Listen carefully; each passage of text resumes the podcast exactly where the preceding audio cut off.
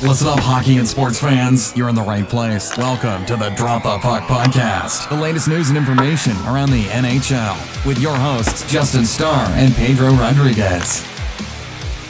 Welcome to episode number 21 of the Drop the Puck podcast. This is our second episode of the week. Uh, it was a big week for us, Pedro. Uh, Huge. uh, my name is Justin Starr, always alongside me, Pedro. Uh, yeah, so we just dropped the one episode. We had our interview with Frank the Tank Fleming from over at Barstool Sports, part time blogger, runs the uh, sportsencyclopedia.com. And then today we have another special guest, a super special guest, shall I say. Uh, we have Jameson Coyle over from the NHL Network and the host of NHL Tonight over there. Uh, so we'll, we'll get into that. Uh, I just want to say before we start, it was, you know, in one week, it was in a one week span, these interviews. So uh, we're in the first week and a half of, you know, the season. So not much really changed over the, the span of the two, uh, the two interviews. Uh, so you're going to hear, you know, a lot of the same questions. We're going to break down, you know, the surprising uh, teams, the disappointing teams, but it's from a different uh, different perspective. And Jameson is super well knowledge in the sport of hockey. Uh, you learn, you know, how he got to be where he uh, where he is now with the NHL Network. You know, going from college student over at Syracuse University to where he is now. Uh, he was a super generous guy, super kind guy, uh, totally professional. Uh, Pedro, what do you got to say about it? Yeah, let's let's just get the puck rolling here. All right, so you know, what? yeah, uh, let's not waste any more time. Let's uh, drop the puck into the Jameson Coyle interview. Well, guys, we are here. This is our second guest of this week. It's been a huge week for the Drop the Puck podcast.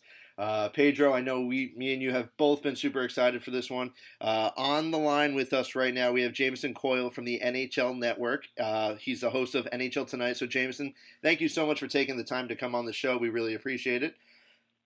Guys, thanks for having me. Uh, super excited to be here as well. And uh, yeah, pumped to do this. So, let's go. All right. So, uh, Jameson, let's get to know a little bit about you. Um, I know uh, me and Pedro both know that you, you know, went from the New England Sports Network to NHL uh, Network. Can you tell us uh, where you went to school? Um, like, did you know this is what you wanted to do from a young age? Just, you know, get a, a little bit into that.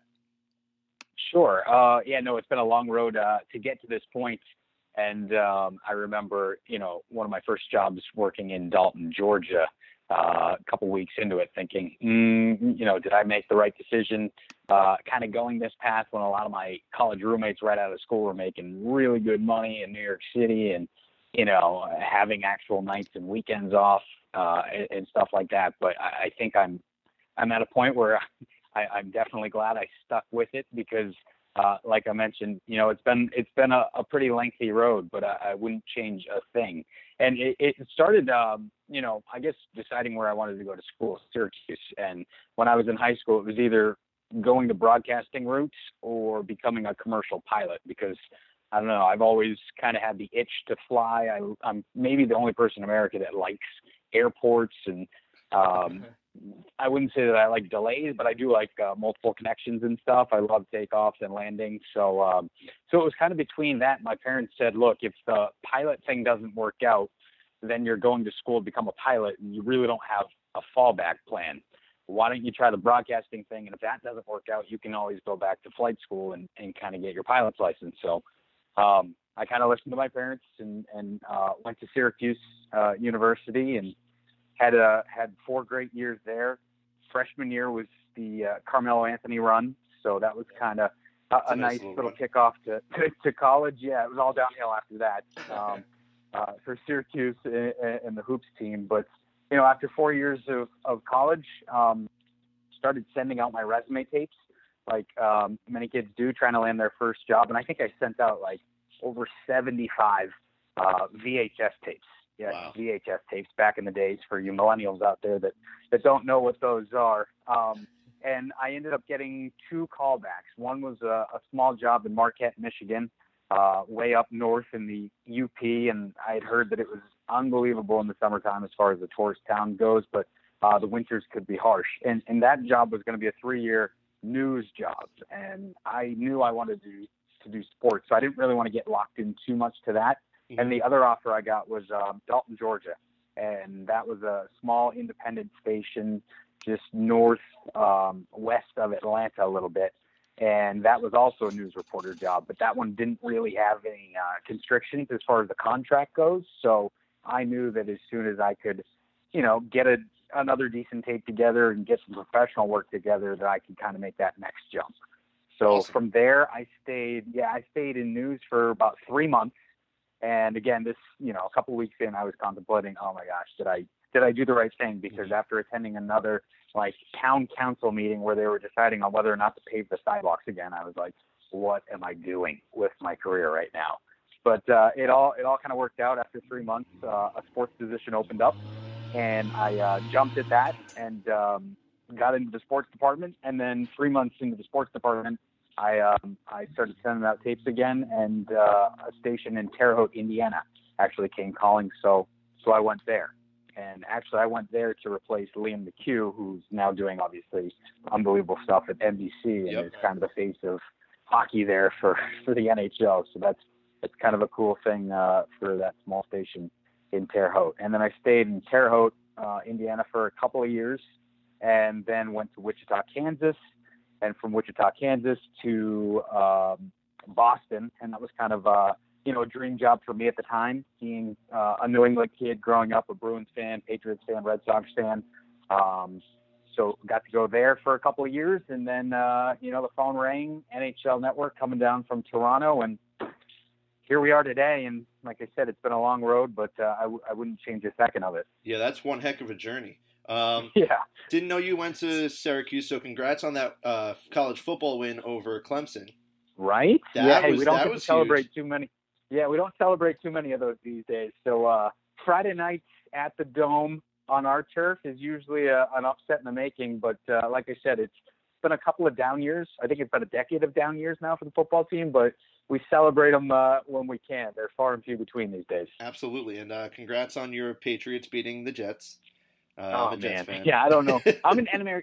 I'm in enemy territory nowadays. Uh, being down here, kind of in the tri-state, so uh, we'll keep that on the DL. Awesome. So yeah, uh, so yeah, that's enough football talk. We're here for hockey. Um, now with um with working at NHL tonight and NHL Network, how is it you know working with you know Weeksy uh, and all those guys? awesome. Um, and it start like I mean, yeah, what we do is is so cool, like on the air. But the coolest part for me, like growing up, playing hockey, playing through high school, realizing that clearly I didn't have enough talent, but I thought I knew the game well, is watching games with these guys or just hearing um, like the stories from inside the dressing room from these guys. It, like I totally geek out as a hockey fan, just kind of listening to their knowledge and how how they you know, I thought I thought I knew the game until I came to the NHL Network, and I was sitting watching um, a game one night. I forget who was playing, but with Hall of Famer Scott Stevens, and That's crazy. just how they see the game and think the game. It's just like, uh, you know, I felt like I was back in Mites again, like looking up to my coaches, like, where do you want me to go? What? So yeah, um, but we have so many talented people. You mentioned Weeksy. He's, I mean, he's absolutely the best. Like he, he gets the TV aspect of it, but man, does he have the personality and the energy and the passion. And um, it's not easy to make that shine through each and every night, and and he does it. And he he's one of those guys. That, I mean, you hear the cliche all the time about like some of these young talented guys in the league, like a Connor McDavid, and they raise everybody around them up. They make them better. Like he does that for us at the NHL Network, and it's it's such a treat to work with him. That's awesome. If you could put in a good word with Kevin Weeks, I've been trying to reach out to Kevin Weeks about this podcast, and he does. You know, he's a busy guy, obviously, and obviously I know a former NHL goaltender, but I've been trying to get this guy on this show, and I will get him on this show. I'm just making that clear. You you will get him on the show, but you'll need to work at it. This guy, he is. I have not seen him not walk into the NHL Network without headphones and a phone on because he is on the phone constantly doing his due diligence, talking to GMs, talking to players, uh, you know, coaches, people overseas like that. He is just a wealth of information. He comes in, he everybody prepares differently. And other guys, we have a research department that gives us a packet every day. He doesn't need to look at that. He doesn't have to refresh himself. He that's that's him doing his work right there on the phone, eh, literally every hour of the day, unless we're on camera on air. Um, so so yeah, good luck getting him on the horn. And if you do, um, he he definitely do the podcast. He he uh, he loves talking about the game, growing the game, and and and you know I, he'd be awesome. He'd be really good. I just want to say I'm a huge fan of NHL Tonight. I watch it every single night um, with you as the host, and obviously Kevin Weeks, you know Mike Rupp. Uh, when Scott Gomez was there, now an assistant with the Islanders. Um, you know Alex Tanguay when he's there, uh, Brian Lawton when he's there. I mean, you guys do a phenomenal mm-hmm. job breaking the game down. Um, the highlights are amazing, and like you said, I I mean, just listening to Kevin Weeks is just it's just awesome. He has so much insight about the game, and obviously Mike Rupp, you know, two former Rangers who I've seen play and uh, they just break yeah. down the game so easily, and they make the viewers just love the game of hockey. And I, I love when they demonstrate uh, when Kevin Weeks is in the pads and Mike Rupp has the stick in his hands, and they're just shooting the puck at each other. I just, I just, yeah. I just love it. And the NHL Network is doing a great job.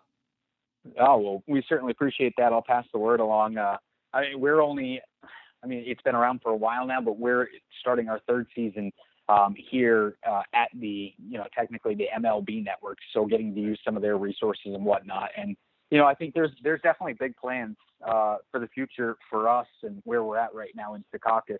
Um, so yeah, the demo stuff is certainly we love doing the demo. We love it. We see he's the only person in the world who wears a full suit and then throws on hockey pads and stuff like that. And how he doesn't split those slim fit pants every night, I, I still don't know. But uh, yeah, the demos we love. We love just walking over there and you know off the cuff. Hey, we just saw this goal. Let's break it down. Let's let's not only break it down. Let's show you. Let's demonstrate it.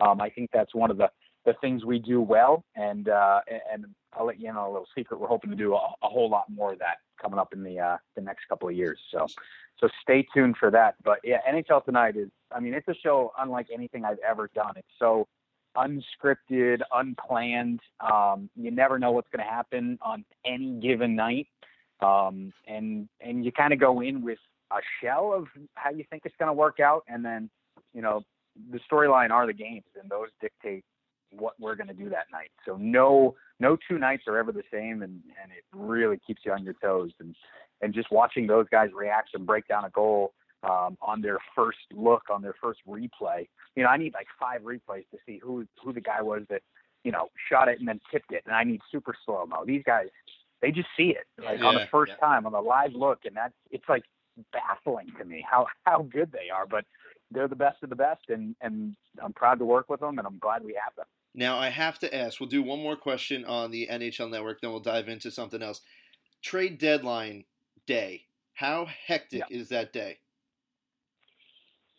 busy. And again, that's another one of those ones that you don't like you you can't plan for. You can, you can plan as much as you want, but I know the last the last couple of years deadline day has been kind of uh, slower in the morning. Uh, a lot of the deals are happening a couple of days before now. GMs are trying to really get a jump on the market. Um, so you have a lot of pieces in place, but then it's just kind of read and react, and a lot of things happen, of course, in the last like half hour or so before the deadline actually hits. So it's one of those things that you know we're we're monitoring Twitter. Where these guys are tapping into their sources. Brian Lawton is such a, a key piece to our trade coverage because I mean he obviously was a GM and and was a big time agent, so his mm-hmm. contacts are still so dialed in. That I mean it's it's all about you know who who's got the who's got the scoops. Elliotte Friedman's a big help for us on, on trade deadline day. Um, as well as our other insiders. So, you know, it's it's one of those ones again you don't plan for, you just you react as it happens and you you try to do the best you can. And I think we've done a pretty good job the first couple of years. Yeah, I remember when Brian Lawton tweeted out that Shattenkirk was traded to the to the Caps, and us Ranger fans were a little upset about that. But we got him in the end, which is okay. Yeah. And uh, I'll there never forget go. in free agency when Kevin Weeks broke the news that Shattenkirk signed with the Rangers, but that wasn't finalized yet. It got me, got my heart he had racing. it. Weeksy had it that morning. Yeah. Weeksy had it that morning, and we were all like, uh, I don't know. we we were all kind of talking to people. I had I had one of my really good friends uh, was roommates with Kevin Shattenkirk back in college, and he was kind of my source on this whole thing. So I, I felt like I had a pretty good grasp of the situation. And we she tweeted that out in the morning, yeah, and. I had heard something that it wasn't done yet from my source saying like eh, yes he's talking but you know it's it's not as close as you guys might think and there's still other players involved so i was thinking like oh no we can don't no don't be wrong on this one don't be wrong like this is massive especially in this market uh and we know how ranger fans can get and stuff and i say that in the nicest way possible but uh in the end like he was we called him mr scooper because he had it Yeah. um at the end of the day and he had it well before anybody else so I'll, I'll you know, this day and age, it's, it's always a rush to, to kind of be first in the whole Twitter world. So oh yeah, you love being uh, first. You, you want to be first, but you definitely want to have it right. And, Right. and he had both of them. So hats off to him. All right, so now we're going to you know move over into our next topic, which is you know it's we're we're just happy that the NHL season's here. I guess at this point, I don't know if the Rangers know about that, um, but we're we we know we know as fans. I was actually at the game two nights ago against the Devils, um, nice. but uh, yeah, you, you know, uh, it didn't didn't go as planned. Depends who you're rooting for in that one, I guess. Yeah. Yeah. Um, but um, let's talk about you know let's go from surprise teams to you know the disappointing teams so far because I think there are quite a few. Um, so we can start off in the Eastern Conference, and one Sure. team uh, just right off the bat, the New Jersey Devils, uh, four and Wow. one record right now, tied for first in the Metro with the Blue Jackets. Uh, I just witnessed them live beat, you know, my favorite team, the New York Rangers, um, right there in my face. Uh, this wasn't. I, I don't think this was seen. Like, what what are your what are you what's your opinion on the New Jersey Devils and how they're playing right now? Uh, fast. And I, I'm, I'm sure you saw that the other night when you went to the game and saw it in person. I think, I, look, I think the Devils are certainly ahead of where everybody thought they would be. I thought they would be better, but uh, because I think Cory Schneider had a down year uh, by his standards, I think he's one of the top five goalies in the league and has been for the last couple of years. And I think last year was just kind of a, a blip on the radar for him, not getting a whole lot of help in front of him. But then obviously their fortunes changed when they got the um, when they got the number one overall pick and uh, Nico Hischier's come in, but he hasn't been the the stud that he's needed to be, and I think that's okay for you know Devil fans right now because it's been the other rookies, Jesper Bratt, who like who knew that name coming Yep, into this exactly. season. He's on my Uh, fantasy team. uh, yeah, exactly. well, now, yeah, yeah, he's been a fantasy for everybody in in New Jersey. Uh, you know, he's got six points through five games. This this was a sixth round pick uh, in 2016. So uh, nobody really had him on the radar and and and doing as much damage as he's doing right now. And then Will Butcher decides to sign with New Jersey in the offseason, the former Hobey Baker Award winner, and all he's done is go out and get eight points in his first five games. So I think they're getting contributions from places that they they didn't necessarily think or or maybe they knew they were going to get contributions, but maybe not this early in those guys' careers. And then, of course, you know, Nico's chipping in um, with a couple of points so far, but I think a lot of it has to do with the way they want to play. John Hynes uh, wants to play a faster game. We're seeing a faster Devils team right now. Um, Taylor Hall's kind of settling in in his second year, and and I think it, you know, at the end of the day, it's all on Cory Schneider, um, and, and he's playing like like an elite goalie that we've seen him play in the past. So hey, Devils, they're surprising a lot of people right now. As you mentioned, number one in the Metro. The the question is, you know, can they sustain it? And a lot of people, a lot of people think they can, just the way they're built right now. So you know, we'll have to see. But uh, Devil fans need to enjoy it while while they can, because you know we haven't seen the Devils top the Metro in, in quite some time. And how do you feel about uh, Keith Kinkaid as their backup goaltender? He's from my hometown, Farmingville, New York. Um, how do you feel about Kinkaid backing up Cory Schneider?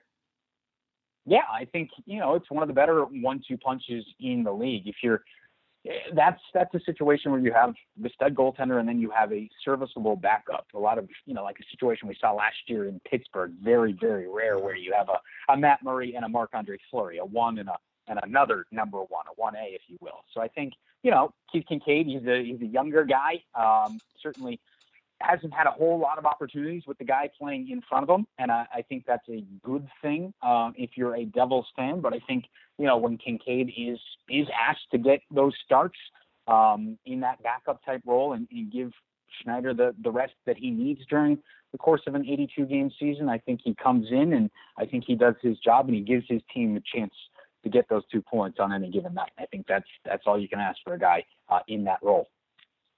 So, for the Devils' hot start, do you see them contending for a playoff spot, or do you think as Well- the season goes on, they'll start diminishing. I if you put them in a different division, I think I would. But the Metro is, I think, the toughest, strongest division out there again for the second straight year because you look at teams like Columbus, Pittsburgh, Washington. You know, all those teams are kind of look. They're going to be in the mix at the end of the day, and then uh, the Rangers aren't as bad as as the Rangers are right now. I think Mhm. they're going to turn it around at some point. Um, you know, I think they have to turn it around at some point. On paper, they're not they're not this bad as they're playing right now. And then Carolina, I think a lot of people had high expectations Right. for Carolina. You mentioned uh, a, a situation like Keith Kinkaid, Scott Darling getting his first crack at being a number one goaltender, and that was kind of the issue for Carolina the last couple of years. Was you know young talent on the blue line, but where was that real like good starting goaltending and, and consistency at that position? And I think people thought they were going to get that in Scott Darling. Obviously, it's very very early to tell right now, but I think people have high hopes for that team as well. So, look, I, I don't, I can't, I can't make a prediction this early. I'd love to see the Devils in in the mix. Uh, the more in the mix at the end of the the season, the more fun we have uh, doing our jobs. I, I just, I, it's it's all um, you know indicative on Cory Schneider and his health. If he stays healthy and they continue to get contributions from some of these young guys, maybe not as much as we're getting right now, but if, if these guys continue to chip in, then yeah, I, I think the Devils can, can be in the mix at the end of the year. Yeah, I, I feel that way too. Uh, just you know, after seeing the way they've played, uh, I think Nico Hischier is going to turn into. I I I'm also a Ranger fan, so it could be a little biased, but I think I saw two plays where Nico Hischier, you know, had some Sidney Crosby esque um, acting involved, but you know, it drew the penalties. He was right back on the ice the next play, got an assist on one of the goals. So, I mean, you can't you can't you know hate the guy for doing what he does. Uh, but let's move on to another surprise team. We're going to go to the Atlantic Sure. Division now. Um, the Okay. Detroit. Oop, go ahead. The Oh, Detroit, go ahead, uh, the Detroit Red Wings. Um, another team that you know people thought that they were you know going to be rebuilding. Uh, they just got their new uh, their new arena. Uh, they just said goodbye to the Joe. Uh, they're another team, four and one record uh, in a four way tie for first place in the Atlantic with teams that you would expect to be there. You know, Toronto, Tampa Bay, Ottawa, uh, and then all of a sudden there's Detroit, four and one, just chipping away. You know, doing their thing. A lot of people weren't agreeing with you know not signing uh, Anastasiou, uh, who's still not with them, who's still a restricted free agent, but I believe he's playing overseas now. Just he's just waiting for a contract. He doesn't really have a time period on coming back. So I just want your thoughts on the Red Wings as well. Yeah, you mentioned Athanasiou. He's uh, another young guy that would only help this roster right now. But uh, so far, so good for the Wings. Um, I, don't think anybody had them in, in this spot based on, you know, last year and, and missing the playoffs for the first time in 25 years. And and look, nobody was going to fault them for having a couple of down years as well. You know, you got to retool on the fly uh, in this league, and uh, just you know, there's a lot of excitement in that city right now. You mentioned the new arena, and I haven't been there yet, but everybody who's been there, or people I've worked at work with that have seen it and said it's it's the most incredible venue that they've ever been in.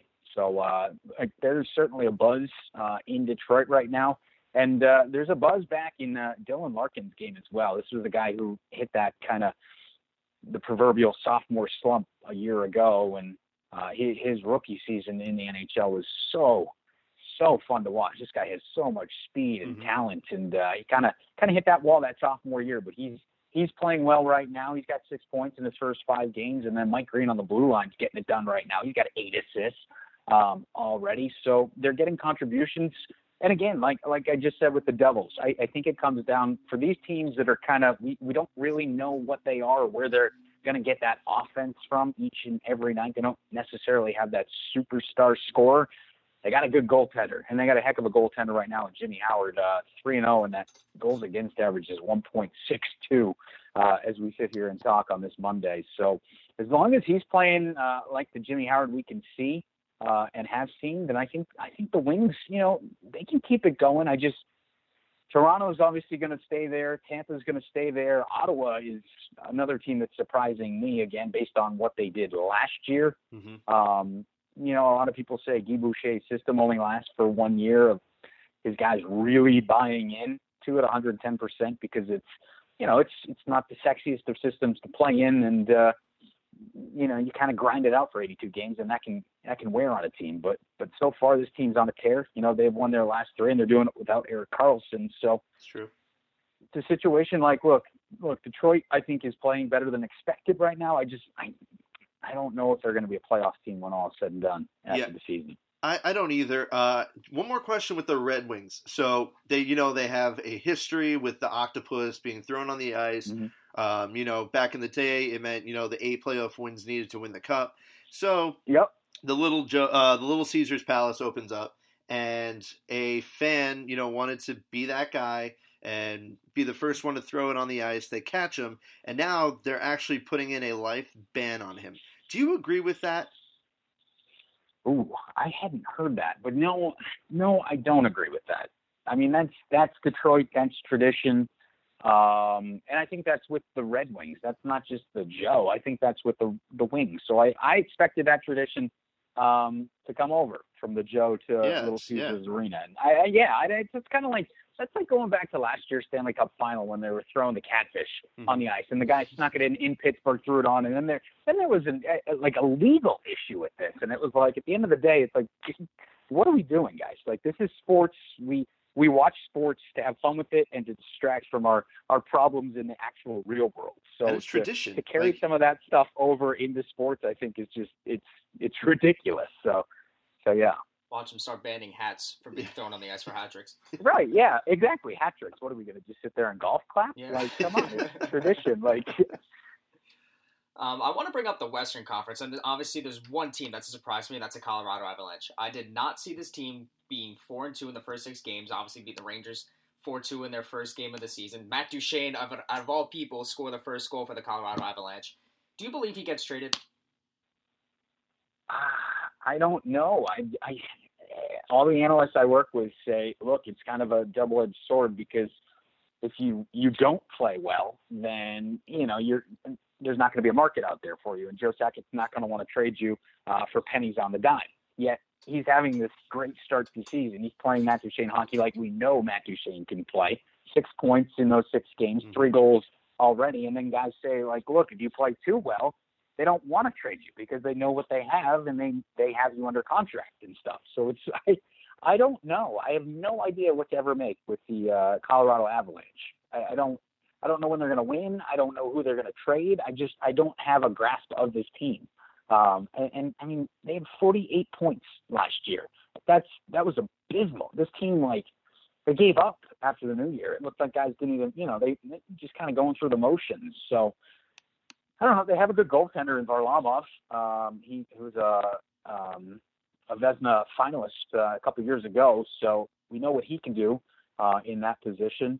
But uh, again, I think this this division has way too much depth uh, with the way you know the Hawks are playing again. St. Louis is going to be in the mix, and then I I don't know. It's it's an interesting division, but uh, again, I think I think Colorado is going to be better than they were last year. I but I don't I don't see them making too much noise down the stretch. I just I don't know if they have the pieces to sustain it uh, for for the course of 82 games. Yeah, and you know, I, I like some of their pieces. They have some young core pieces: Nathan MacKinnon, Matt Duchene, Gabriel Landeskog. I mean, these guys are all 26 and under. Um, they just got Alexander Kerfoot.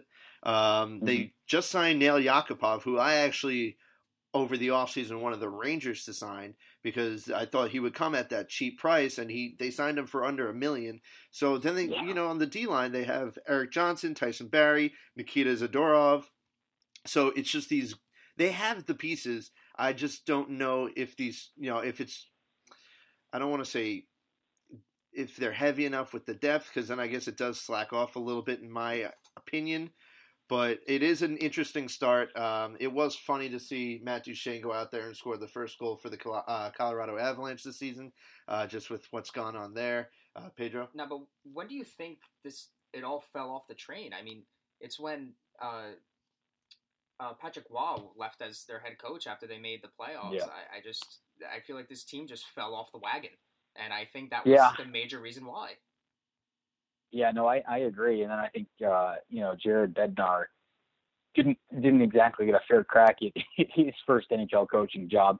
You know, getting hired I think in August last year, so he had like maybe two or three weeks to you know get it together before training camp. I mean, this team was just behind the eight ball uh, to start the year. But uh, yeah, I don't I, I don't know. I can't figure this team out because. Well, I I know when Patrick Roy was coaching, it was definitely a system situation. You know, like they, I mean, they were so aggressive. Uh, they didn't real, really have any kind of structure in their own end. Um, and, and you can only play video game hockey for so many games before it catches up to you. Mhm. I mean, they were fun to watch, running gun type type team, but at the end of the day, they, they couldn't couldn't play in their own end, and and and that's where games are won deep into the season uh, in the NHL. So.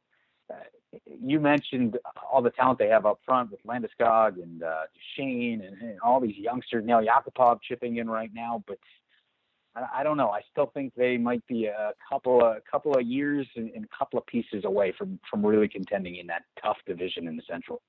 So now let's move over to the Pacific. I think the biggest surprise probably is the Vegas Golden Knights. Uh, four and one record, eight points in the Pacific, one point behind Los Angeles.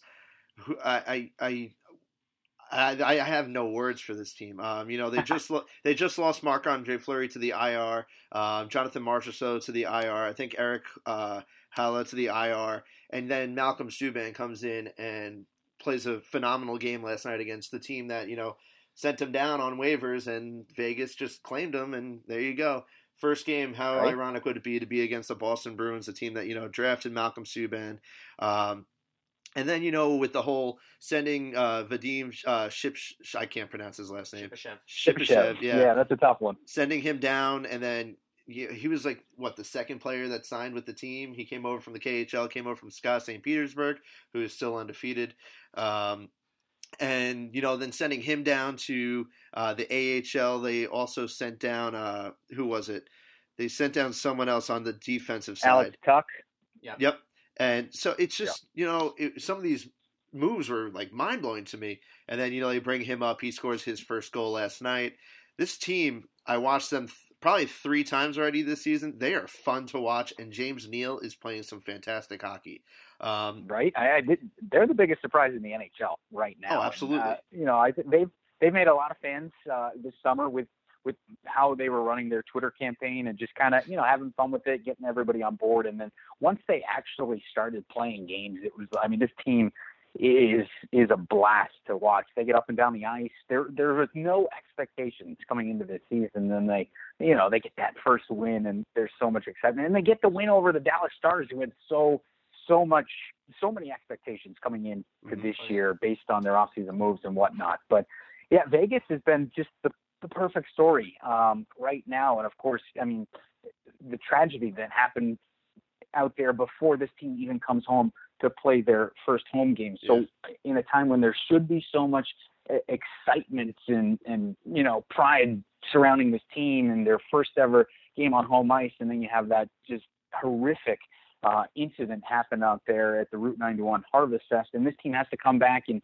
and really toe the line on you know getting excitement yet playing with heavy hearts in this emotional uh, pre puck drop tribute. I mean, it's just been it's been an absolute unbelievable story for the Vegas Golden Knights, and I I didn't see it coming. I don't think anybody saw it coming. But uh, it, it, you mentioned some of the moves that George McPhee had to make, you know, with Vadim Shipachyov and, and Alex Tuch, sending sending some of those the high end guys that we expected to actually have an impact right off the bat with his team down in the AHL based on just you know kind of roster moves and and, and kind of looking ahead to the future. We talked to to George uh, the other night before their very first home game, and, and he said that was one of the tougher moves he's had to make is telling a guy like Alex Tuch, who had a tremendous camp and a, and a really good preseason and deserves to be on an NHL roster, that hey, sorry kid, you you got to start off uh, in Chicago with our AHL affiliate just because. Look, I can't I can't send you through without you getting picked up on waivers. It's just it's a business transaction and, and we're kind of building towards the future. So we need you here and you know when you do get here, it's going to be because you deserve it, and not that you didn't deserve it. Um, you know, right out of camp. But it's just kind of it's one of those things where George McPhee is, you know, he's happy with the success they're having right off the bat, but he he still has the the big picture in mind. Oh, absolutely. And I think they did a fantastic job with the tribute. Um, the tribute was just, you know, hands down first class. Uh, I think they did like Yeah. a 59 second, you know, moment of silence where the whole arena went, you know, was dead silent, which is in itself pretty amazing with, you know, how people always want to get the first word after, you know, anything like that. Um, one Mhm. thing I think they did lose out on is their new mascot. Um. Ch- Chance the Gila Monster. Um, Yeah. There, he, What is a Gila monster? I have no idea. I, I, it's a Gila monster, and it's apparently it's the it's not a gecko or a yellow version of the thing from the Fantastic Four, but apparently a Gila monster is it, it has a scary name. It's from the desert. Uh, their hiss is worse than their bite. I'm just on NHL.com right now. Um, they're they're slow but steady. So I, I, I there were there were a lot of memes out about you know Chance the Gila monster saying he looked like a Sandshrew from Pokemon and all this stuff. Uh, definitely an interesting mascot of choice. He's still better than Tampa Bay's mascot. I don't understand Tampa Bay's mascot.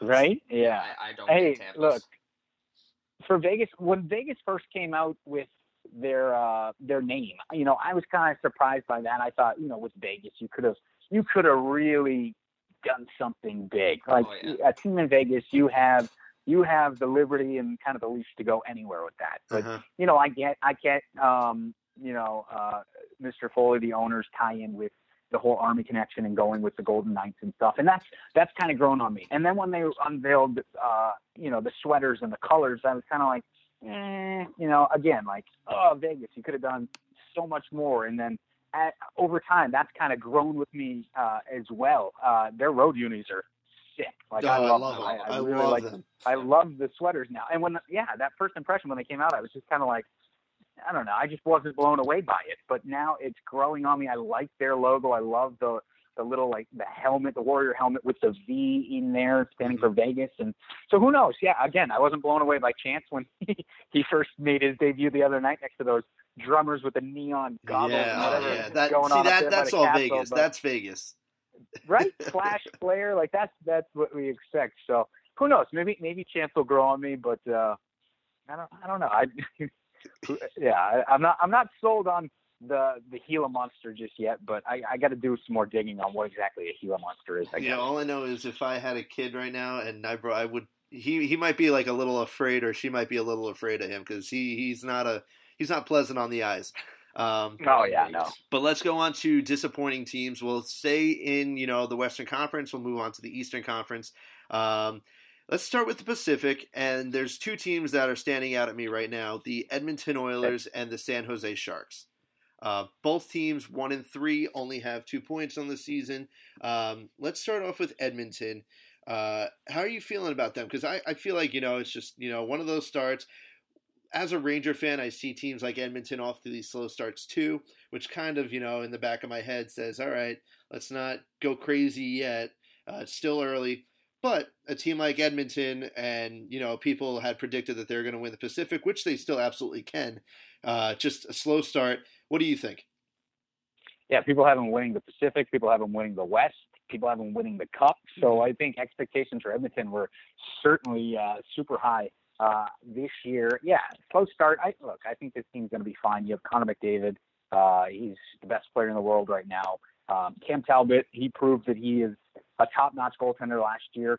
Uh, playing, I think he played like, I think he started 73 games. So I don't, I don't think that they can have Talbot do that again. I miss Um, Talbot. otherwise, otherwise he's going to get yeah. He, he's great in fantasy, but in reality, that's not a good number for a, an NHL goaltender because if and when you do make the playoffs, like I mean, you're going to have no gas left in the tank, no matter what you're saying. You know, uh, it's just that's a heavy, heavy workload. So I, I, maybe we're seeing signs of that to start this year. I mean, Talbot only has an 880 save percentage. That's not going to get it done. Mhm. Um, so yeah, I think Edmonton, you know, will turn it around um, just based on what we saw last year, and we'll take another step uh, towards in the right direction. Um, but yeah, it's it's one of those teams that they'll be fine. I I think the Pacific is is one of the weaker divisions out of the the four that we have right there. So I think I, Edmonton's going to be in the mix uh, when all is said and done. So let's we don't have to hit the panic button just yet. But if if there's one team that when I come home from an early shift and I'm turning on a game, is to watch the Edmonton Oilers because you literally never know what Connor McDavid's going to do. We've never seen this kind of skill before, and it is it is must see TV. I know we say that often, but like it, it literally is. Like I'll watch any Oiler game anytime. I mean, when he turns on his Jets, he blows by everybody. Literally, He look, it makes it look like league. men's league out there. Yep. Uh, Like he, I mean, it's just like you like going down to the the local rink and you get a guy that played, you know, maybe in college and he's just turning these these guys. You know, like that's that's what Connor McDavid's doing, and these are these are professional athletes that are really good, and he is just like making them look silly. Like he's question, he's making these guys question that first step and and their gut instinct of, oh, should I step up on this this 50-50 puck right here, and you know I can win the the the the race to the puck and this loose puck battle here. Like these, you can see these guys spinning their their wheels literally in their brain. Like I don't know what to do here, and you know that half second of thought process, and it's just like see you later. Yeah, mm-hmm. I, I mean, he had like what three breakaways the first game of the year against Calgary. I mean, he blew he blows by the defense. I think I think it's just remarkable and obviously a generational type player. I mean, I I, I personally believe I, I know you know Crosby has more experience in the league. He has the cups to prove it. He has the points, the Hart trophies, but. So does Connor. I, you know, Connor McDavid has a Hart trophy in, in his and a Ted Lindsay, and I, I, I, I think he's ranked one and Crosby's two, in my opinion. Um, what, what are you thinking? Yeah, that's a it's a great debate. Um, yeah, I we had this debate the entire summer with our uh, top 50 players right now countdown. I I I think Connor McDavid is a better player right now. Right. If you ask me who I'd want on my team right now to win this year, it's going to be Sidney Crosby because the guy has a knack for winning. Uh, look at the goals he was scoring over this weekend. Like just Yeah. ridiculous. Like it, the geometry doesn't even make sense. Like I don't know how Sidney Crosby can continue to do it. It- Two years ago, people were writing this guy off halfway through the season in December, saying, "Oh, it's he's on the back nine, it's over." And you know, he's a guy that he hears that, he reads those comments, and he has a chip on his shoulder, and he's playing with it right now for the last two years or so. And and you're kidding yourself if you don't think he's seen Auston Matthews, Connor McDavid come in the league, and he's not ready to pass that torch just yet. So, um, I gotta take, I've got to take Sidney Crosby right now, based on the resume and the three Stanley Cups.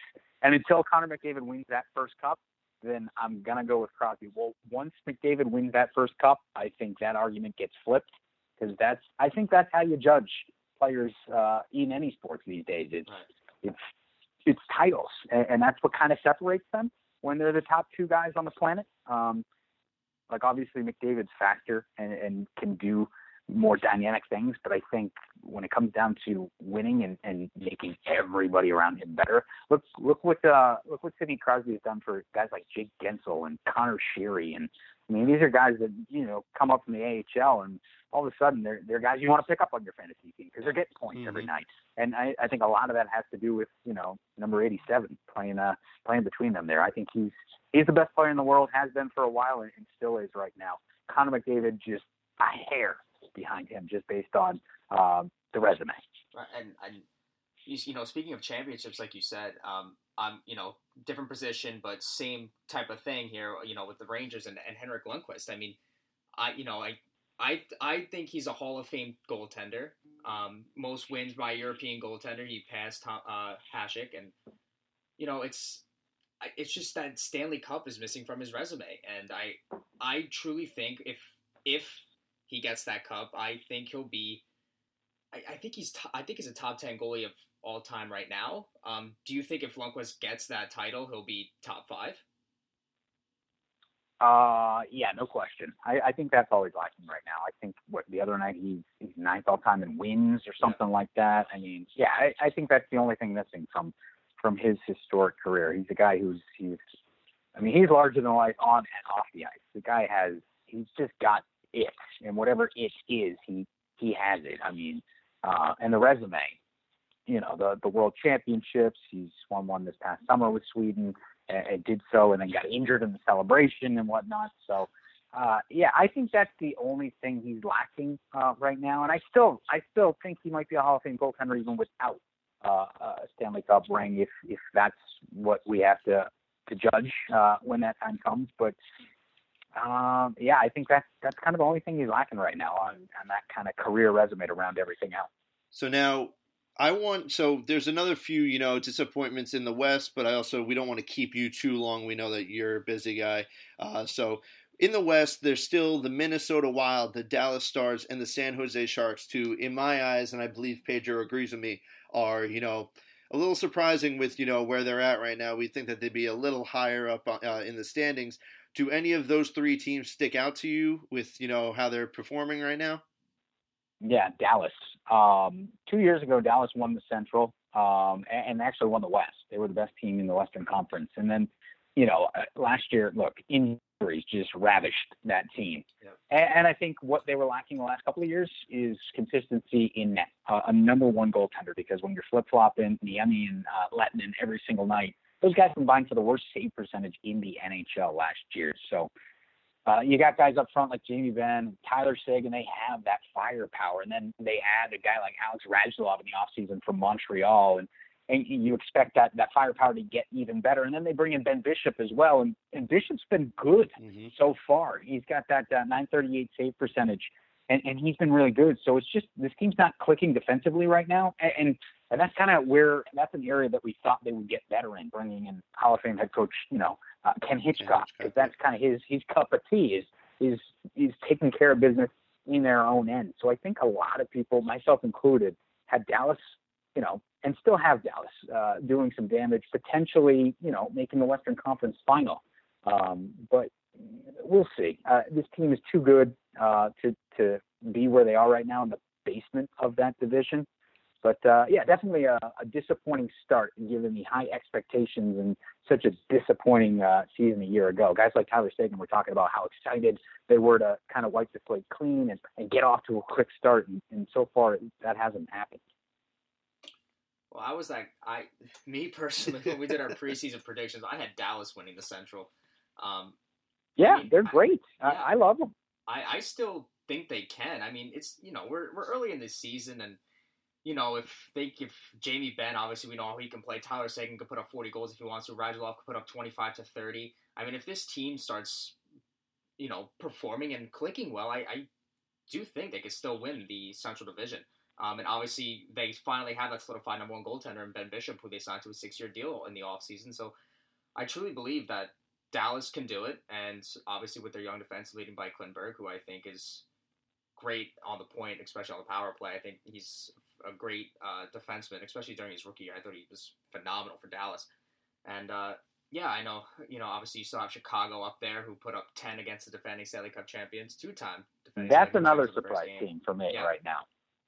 Yeah, right? Chicago. Chicago, because yeah. we, you know, they make these off-season moves, and it's like, guys, I think you missed that window. You know, bring in, bringing back, uh, you know, Brandon Saad and Patrick Sharp. It's mm-hmm. like, okay, this this worked you know, three years ago, it's a, it's a different type of league, and, and the Central is getting faster and whatnot. And all they've done is, is go out and you know, four one and one. Brandon Saad is you know tearing the world on fire right now with six goals in six games, and that's just lit a spark under the captain Jonathan Toews' game, who had it down here last year. And Patrick Kane's doing what Patrick Kane does. So I I was one to write the Hawks off this year in that division. I thought you know we'd see kind of some fresh blood up top with, with Dallas, Minnesota, Nashville, uh, St. Yeah. Louis. But hey, I, I and Kevin Weeks tells us over and over again, don't bet against the Hawks. And, and right now he's he's making us those words. He's always right. He's always right? right. I know. I hate that. I hate that. uh, let's move on to the Eastern Conference. Uh, we're gonna save the Metro for last because I don't want to go down that road yet. Um, let's let's go on to the Atlantic. Um, there's there's really the Montreal Canadiens. Uh, you know, Boston is a little bit surprising, uh, but the Montreal Canadiens they cannot they cannot produce any offense. Uh, they're one three and one. You know, they're down in the bottom with Buffalo. Who would have thought that? Um, I just I think their main issue is you know their scoring production. I mean, when you allow the Rangers to uh, beat you at this point, the Rangers could have been 0, and 6 if uh, they hadn't beaten Montreal. Um, what are you seeing with Montreal? Are you seeing, you know, like what you said, just no production with the offense? Are you seeing anything on the defensive side? Is Carey Price, you know, Carey Price? Yeah, I think I think you nailed it when you said scoring. Like this team just can't score. They had three goals in their first three games, and that's I don't care what goaltender you have. You can have a shooter or two between the pipes. It's not going to win you too many games. Uh, I, I look, Carey Price is still Carey Price. He's not getting a whole lot of help uh, behind him or in front of him, I should say. Uh, he's got an 885 save percentage. That that's not going to win you too many hockey games. But look, Jonathan Drouin, he's got one goal. Brendan Gallagher has one goal. Tomas Plekanec has one goal. Like Max Pacioretty has one goal. Like he, you've got other teams like uh, obviously obviously the other end of the spectrum, but nine goals. A lot of these guys have five, six. Like you you got to come up with some firepower somewhere.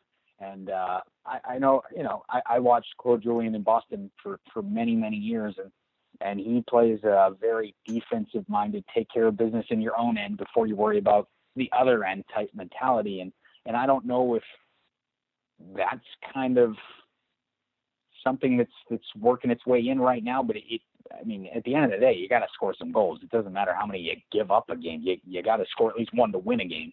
Uh, and, and so far, they're not getting that done. So.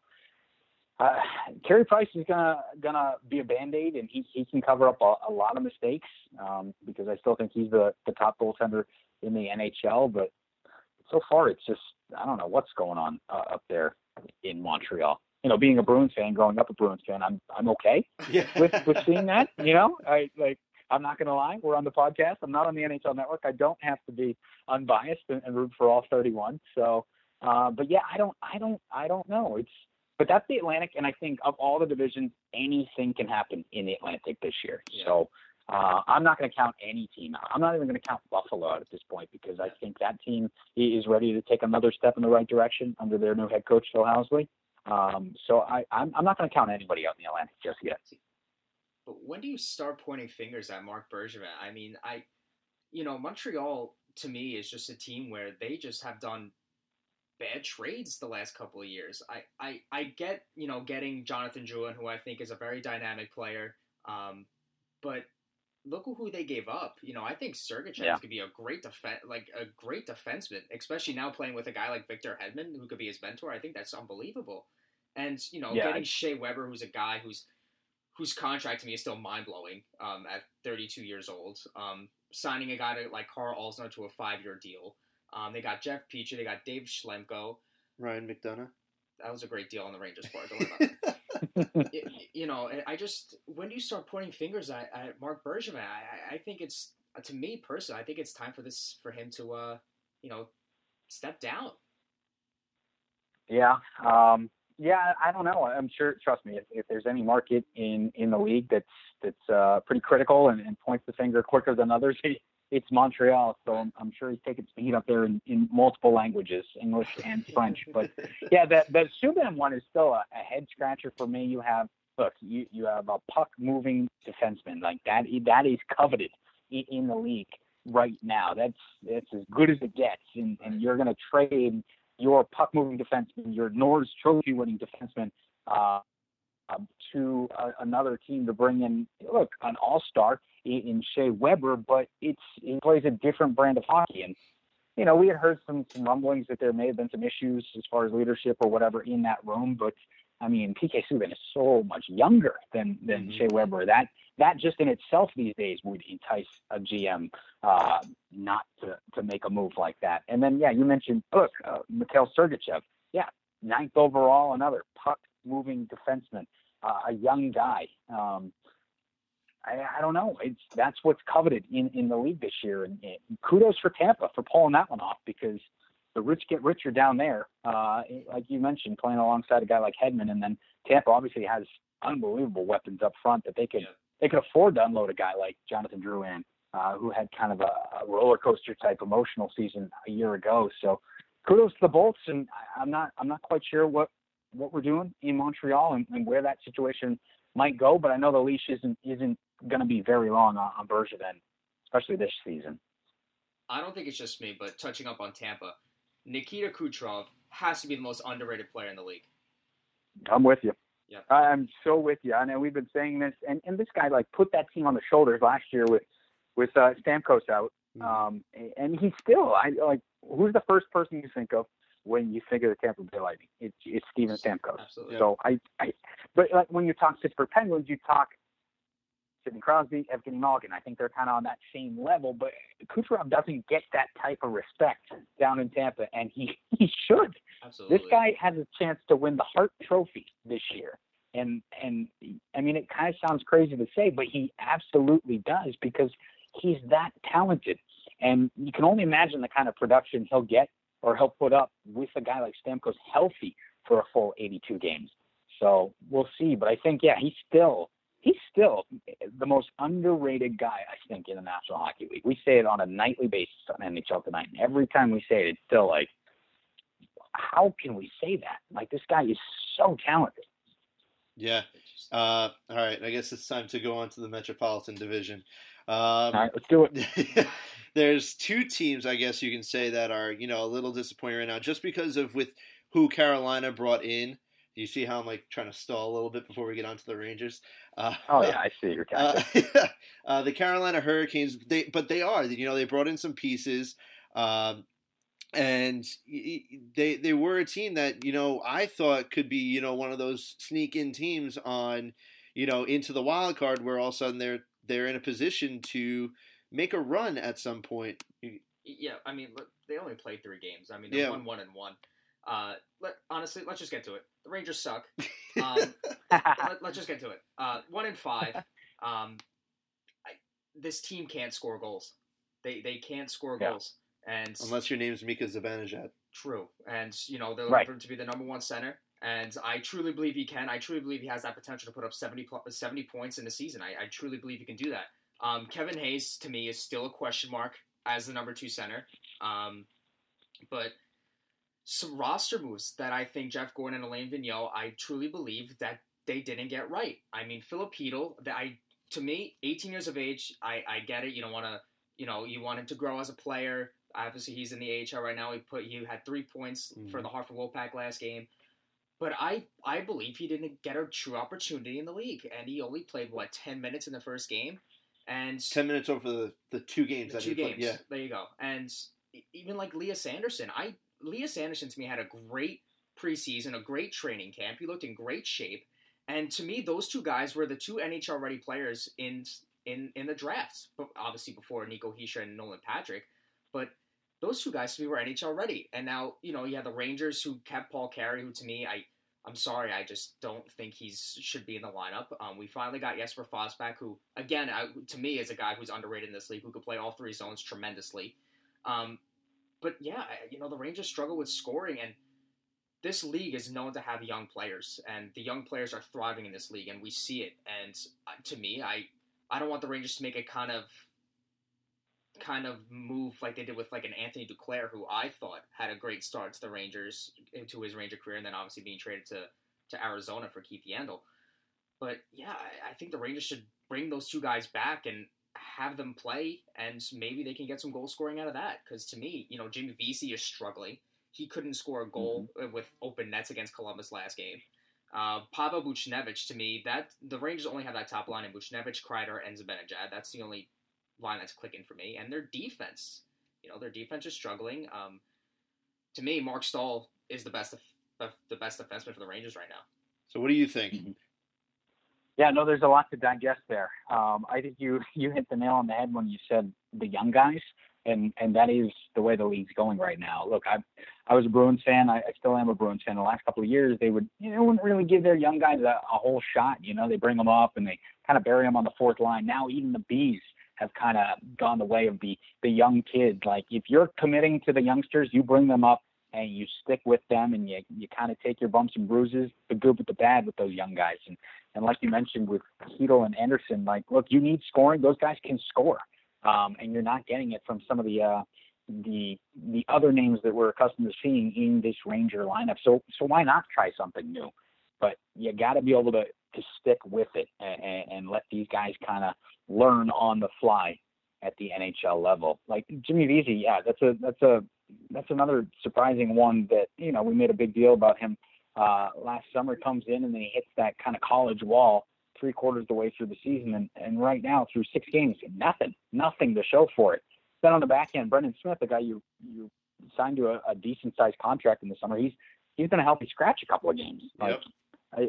You know, I don't, I'm, I'm not quite sure what to make of the Rangers situation right now. Um, you know, trading away a, a guy like Derek Stepan, you, you, you knew what you were getting at least as far as depth down the middle uh, with with him in that lineup. I don't know if he was a number one, but uh, he certainly solidified a, a spot there.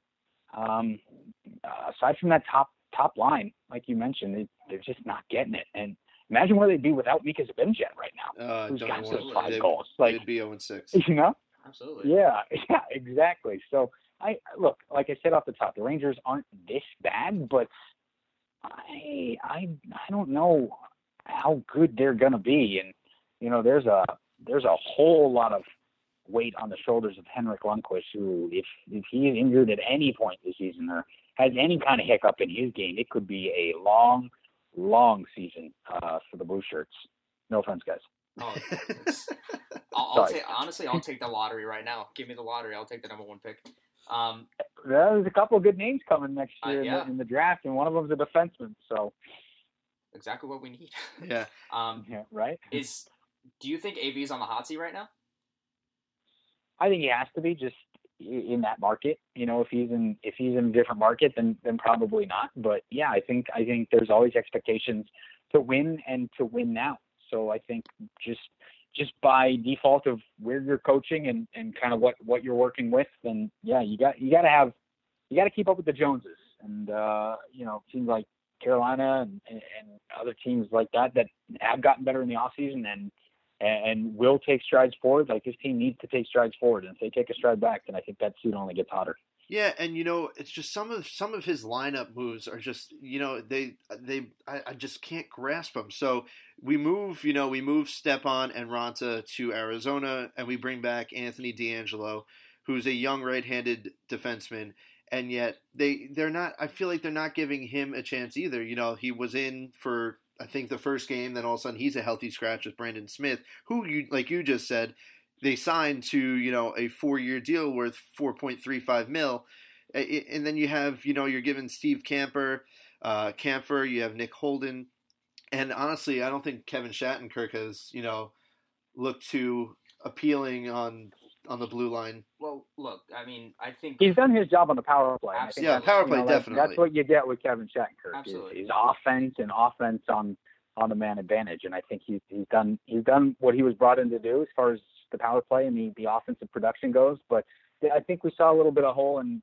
Kevin Shattenkirk's game, you know, in the playoff run with with Oh, yeah. Washington. Absolutely. So I think for everybody making a big deal about Kevin Shattenkirk and being the top free agent and whatnot, this this this is and this was who Kevin Shattenkirk is as a player. You know, I, I think too many people made made his game out to be too too well rounded based on that he was kind of the the top dog uh, of the fish in the free agent market. So I, I, I don't know. I I think Shattenkirk has lived up to expectations so far. Yeah, I honestly I I agree with you. I, I feel like the Rangers knew what they were getting with Shattenkirk, and that was that offensive defenseman, and they haven't had that since Brian Leetch to me. Um, and you Yep. know they got him, and you know their power play's twelfth in the league right now. Um, it's been struggling a little bit. Um, but like yeah, like you said, you know Kevin Shattenkirk isn't known for his defensive play, and he struggled a little bit even towards his end in St. Louis, and we obviously saw with the Capitals that he he struggled in his own zone.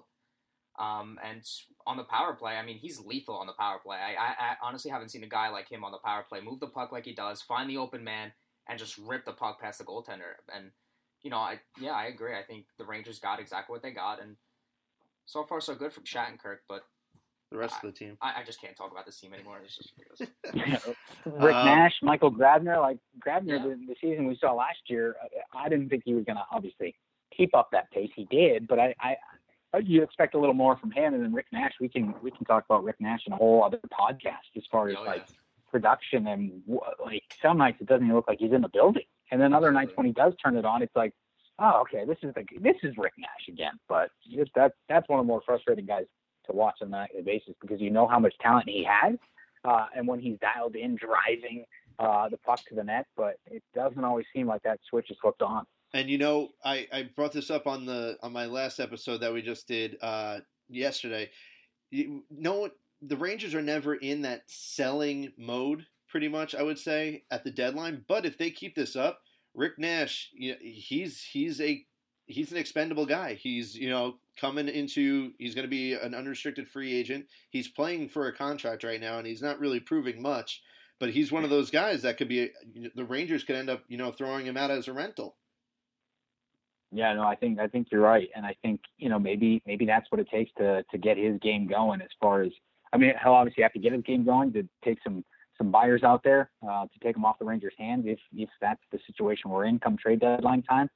But uh, this is a guy that you know he, he can score and he can put them up in bunches and, and would certainly be a, a welcome addition to a team maybe on the fringe trying to make that playoff spot or a team that's trying to take that next step in the playoffs to to add a, add an offensive weapon like Rick Nash when Rick Nash is doing what we know he's capable of doing.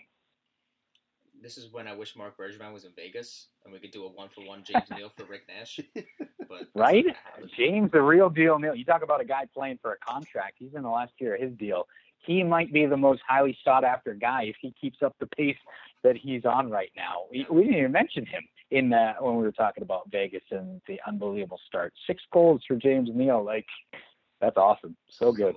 And um, actually, so my my my co-host here, Pedro, he we had a dark guy from uh, Toronto. We had him on earlier in the season, and they made a little bet that you go go for it, Pedro. Let him know. I'm regretting it very deeply right now because to me, I think Toronto is a contender for the cup, and even though they're a bunch of young guys and they're just playing phenomenal hockey, with especially now with Patrick Marleau.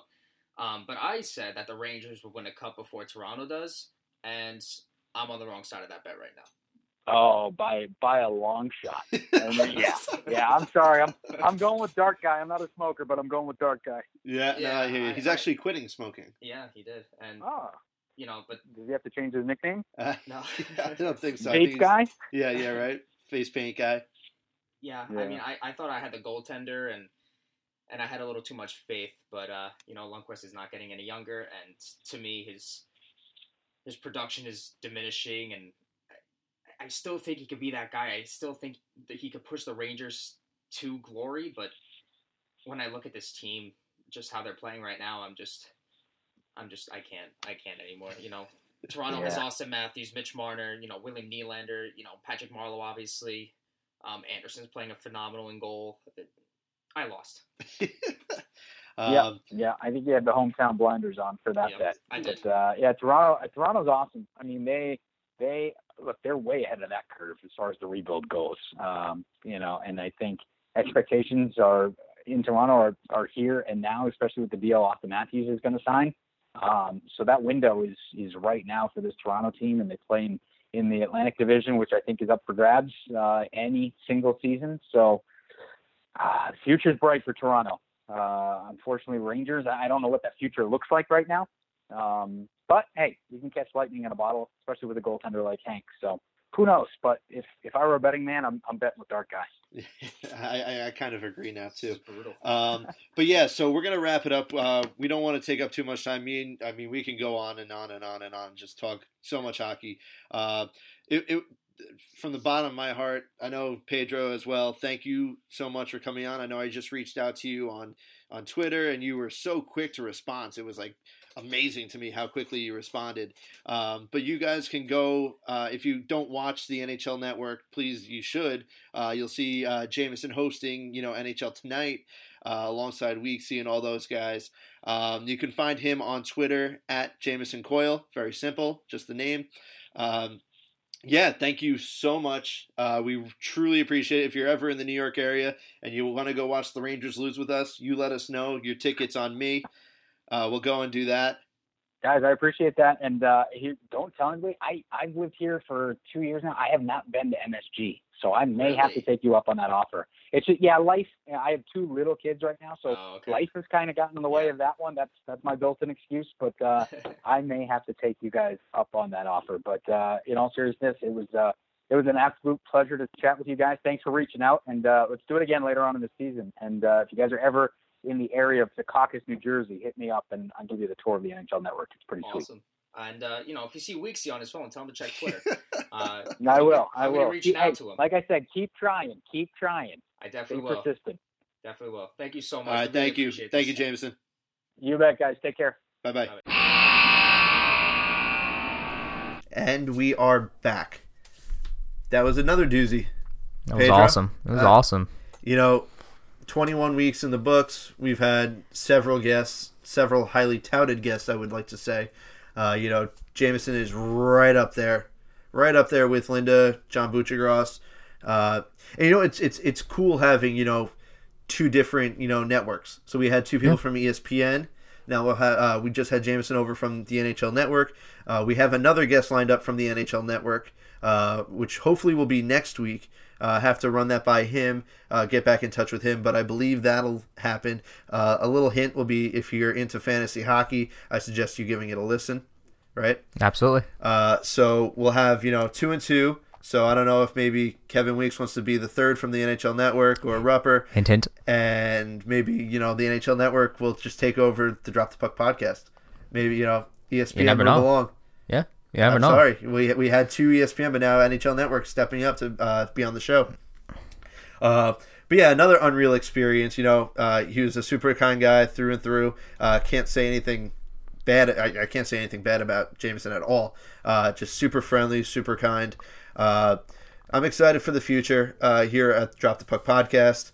Uh, you know, we're just rolling along. Uh, two episodes this week, so you know, you guys, you, if you if you like hearing our voices, you guys lucked out a little bit. Uh, hopefully, the Rangers will you know pick up their slack on our ends. Who knows though? Uh, we're we're both upset with that. Uh, Pedro, any words? No, I mean uh, Jamison was absolutely amazing and very nice, genuine guy. And uh, you know, thanks again for coming on. And hopefully, my tactic in getting Kevin Weeks will work as well. Um, but honestly, Jamison was just amazing. I mean, he his knowledge about the game um, and how he got to where he is today is just a phenomenal story. And uh, yeah, I mean, it was it was awesome to hear, and I'm sure we'll have him on again. hopefully, Yeah, halfway yeah, through the season, definitely, maybe definitely we'll have like, him oh, on. Look, our Rangers are still in the dumpster. Wow, what a shocker! Maybe maybe we could change that up a little bit. hopefully, Maybe, but uh, Uh, he was he was awesome, awesome. Yeah, and actually, uh, we we just found out that I've been plugging Pedro's personal Twitter account wrong It was brutal. for the past I don't know how long. Uh, it's actually at underscore Rodriguez with an S underscore twenty. So, with that said, you can go follow us on Twitter at Drop the Puck Pod. You can find us on Facebook. Just search uh, search in Drop the Puck Podcast. You can give us a follow there. Uh, you know, we'll be you know making posts from there. You know, updating the fans there. Um, you can find us on our personal Twitters. I just said Pedro's, but at underscore Rodriguez with an S underscore twenty. I am at JStar with two R's zero two. Uh, you can go find us over on iTunes, SoundCloud, Google Play. Please give us a like, rate, subscribe, follow, whatever you can do to help us out. Uh, we're having a blast doing it. I hope you guys are having a blast listening. Uh, we truly enjoy, you know, all the support. Uh, other than that, we will see you next week for the Drop the Puck podcast, episode number 22. See you later, guys. See you guys. Thanks so much for listening to this episode of the Drop the Puck Podcast with your hosts, Justin Starr and Pedro Rodriguez. On Facebook and Twitter at Drop the Puck Pod. We'll catch you next time, NHL fans, on the Drop the Puck Podcast.